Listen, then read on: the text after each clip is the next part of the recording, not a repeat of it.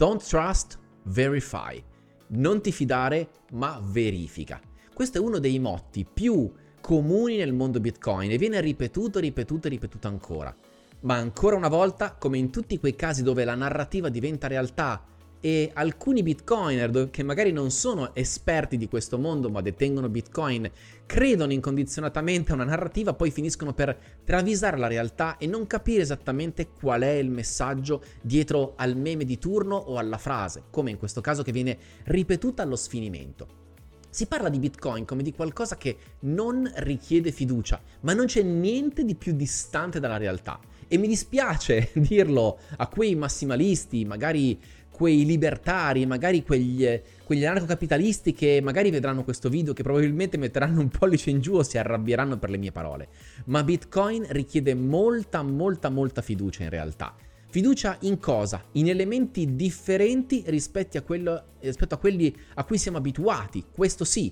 Il motto Don't Trust Verify riguarda in parte la tecnologia, dove si dice se ne hai la possibilità, e questa parentesi spesso si dimentica, verifica in prima persona, studia, comprendi, vai in profondità. E questo è spesso un modo che viene utilizzato anche per lavarsi un po' le mani, lavarsi la coscienza, se poi succede qualcosa. Nessuno a parte te se decidi di, detenere Bitcoin attraverso la self-custody, nessuno a parte te verrà ad aiutarti o potrà aiutarti se qualcosa va storto nella tua strategia. Ma se questa fosse l'unica verità, beh, non ci dovremmo fidare degli sviluppatori Bitcoin, non ci dovremmo fidare neanche delle persone che poi vanno a verificare per noi e che magari sono i veri esperti e sono gli unici che possono verificare, visto che non tutti sono sviluppatori, ingegneri, non tutti possono leggere il codice, non tutti sono consapevoli di cosa c'è dietro un software wallet che utilizziamo ogni giorno, anche se è open source. Insomma, è vero da una parte, ovviamente, che la community insieme alla possibilità di verificare, per esempio, quello che fanno gli sviluppatori.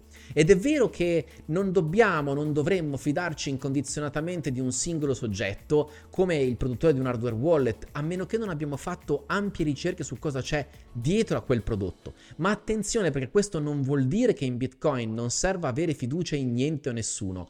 In realtà ci fidiamo tutti quanti di ciò che abbiamo in qualche modo reso familiare per noi.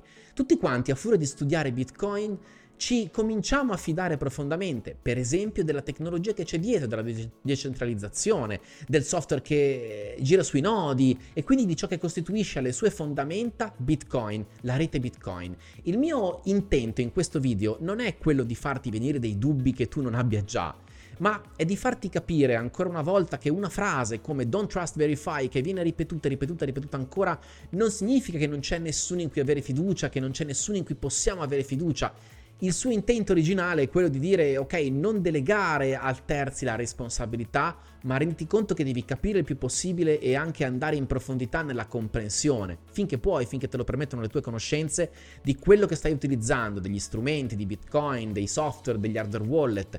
Il punto però è che se guardiamo al futuro non possiamo di sicuro pensare che tutte le persone faranno self-custody, ho già trattato questo argomento. L'intenzione anche dietro a questa frase è quella di dire ok, non lasciamo che sia qualcuno che magari è accecato dal potere, accecato dalla libertà di stampare moneta, dalla libertà di inflazionare, di modificare, di lavorare su un software o su un sistema economico e finanziario si sostituisca a noi nel nostro potere personale. Quindi sì, è importante che ognuno ritrovi nel pro- nella propria responsabilità, nelle proprie conoscenze, nei propri strumenti, la chiarezza di come gestire i propri fondi, ma è anche importante capire che ci sono tanti elementi nel mondo Bitcoin dei quali in realtà è necessario avere fiducia e anche qui qualcuno si storcerà il naso e metterà il pollice verso questo video. Per esempio, tante persone, ancora una volta purtroppo nella deriva paranoica eh, che Bitcoin a volte genera in alcune persone, tante persone dicono io non voglio utilizzare un hardware wallet perché io non mi fido dei produttori di hardware wallet, nessun hardware wallet è esente da problemi, io mi creo un mio sistema, mi creo eh, la classica distribuzione Linux Tail isolata dal mondo, la chiavetta crittografica eh, isolata da internet, poi do fuoco al computer che ho utilizzato per generare il seed.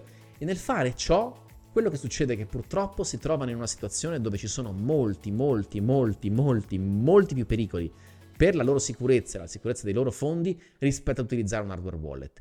Il punto è che sì, è importante verificare, ma soprattutto imparare, studiare. Io sono qui per dirti lavora sulla tua educazione, cerca di capire, cerca di divulgare un messaggio, lascia che ognuno si assuma la responsabilità, studi e capisca finché può, ma soprattutto usa quelle pratiche che eh, dove ti devi rendere conto è necessario avere un pizzico di fiducia perché possiamo ridurre al minimo la fiducia e questo dovrebbe essere il vero messaggio. Possiamo cercare di lavorare per decentralizzare la fiducia, il potere, ma non possiamo eliminare la fiducia, non possiamo pensare di vivere senza fiducia. E poi un piccolo appunto finale.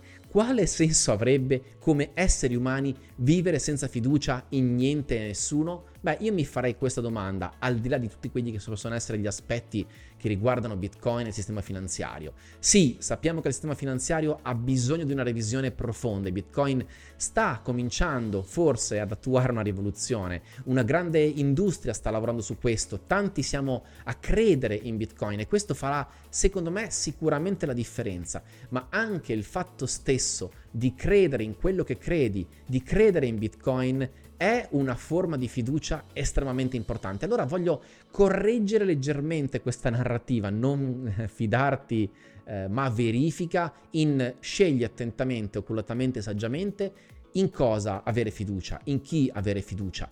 Molto spesso manchiamo di fiducia e allora dobbiamo capire in cosa vale veramente la pena avere fiducia, in che cosa no, in chi vale veramente avere fiducia e in chi no. Questo penso che sia più importante di tutto il resto.